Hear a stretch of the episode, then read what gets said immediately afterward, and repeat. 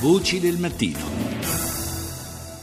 Di nuovo buongiorno da Paolo Salerno, seconda parte di Voci del Mattino, lo avevamo annunciato in apertura, ci saremmo occupati nuovamente di eh, profughi, di rifugiati, di migranti. Lesbo e Kos sono le due isole greche maggiormente investite dal flusso dei profughi che attraversano il mare Egeo, fuggendo dalle guerre e alla ricerca di una vita migliore. Nei giorni scorsi, ricorderete probabilmente le immagini, gruppi di volontari che operano a Lesbo hanno composto il simbolo della pace su una collina, posizionando uno vicino all'altro i giubbotti di salvataggio abbandonati dai migranti. Là, su quell'isola, si trovano anche i volontari di Rainbow for Africa, associazione per la cooperazione internazionale in ambito sanitario che è impegnata nelle zone di crisi.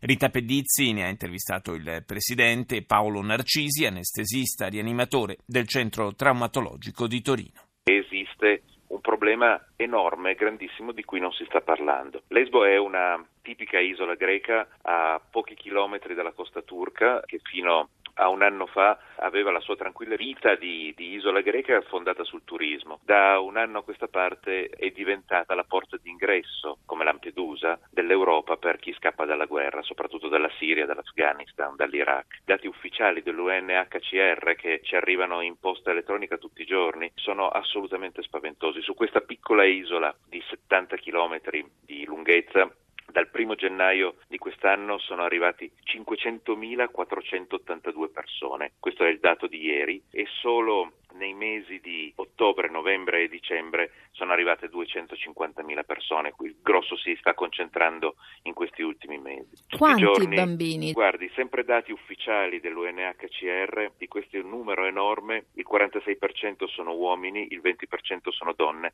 e il 34% sono bambini. Si fa in fretta a fare il calcolo, si supera facilmente i 150.000. Sono bambini di tutte le età, molti piccolissimi, eh, l'ultimo che purtroppo è morto aveva 7 mesi e arrivano continuamente sull'isola cercando di attraversare il braccio di mare che la divide dalla Turchia su imbarcazioni assolutamente inadatte fornite da delinquenti che vendono loro delle barche che non riescono a tenere bene il mare o dei gommoni eh, a fondo piatto che facilmente danno il giro appena il mare diventa un pochino mosso. Nella migliore delle ipotesi arrivano sulle spiagge di Lesbo bagnati, ipotermici, eh, infreddoliti e nei giorni successivi è necessario prendersi cura di queste persone, uomini, donne e bambini, ma ci sono anche moltissimi vecchi si muovono le famiglie intere. Sono famiglie intere sono famiglie intere che scappano dalla guerra e quindi abbiamo uomini, donne, i capifamiglia delle famiglie, ma eh, insieme ai bambini ci sono i nonni, ci sono persone anziane, con tutto quello che comporta la fuga dalla guerra e l'attraversare il mare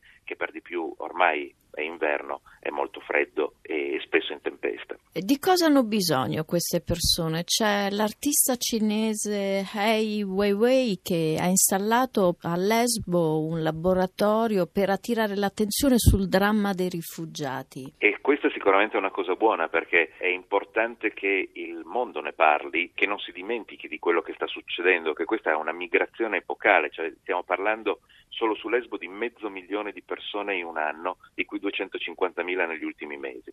Il fatto che questo artista cinese cerchi di attirare l'attenzione è sicuramente importante perché queste persone hanno bisogno di tutto. Sono persone con estrema dignità che eh, cercano di scappare dalla distruzione dalla guerra, le loro case sono state distrutte e, e forse i più vecchi in Italia o in Europa si ricordano di quando le nostre case, i nostri padri, i nostri nonni le hanno avute distrutte dalla guerra. Sono nella stessa situazione queste persone e in più dopo um, mille chilometri di percorso per arrivare fin lì dal confine siriano o peggio attraverso i monti tra Afghanistan e Turchia dai paesi più lontani devono ancora attraversare un pezzo di mare. Quindi oltre alle normali necessità di chi affronta un viaggio così hanno necessità poi sanitarie. Ci sono moltissime donne in stato di gravidanza che hanno bisogno di assistenza e cure, ci sono moltissimi bambini, come abbiamo detto, ci sono uomini e donne, anche anziani, che hanno un peggioramento delle loro condizioni di salute. Sull'isola ci sono tantissimi volontari internazionali, arrivano da tutto il mondo, adesso stiamo cercando di fornire anche assistenza sanitaria, che noi abbiamo cominciato a fornire dall'inizio di dicembre, è importante che comincino a muoversi le coscienze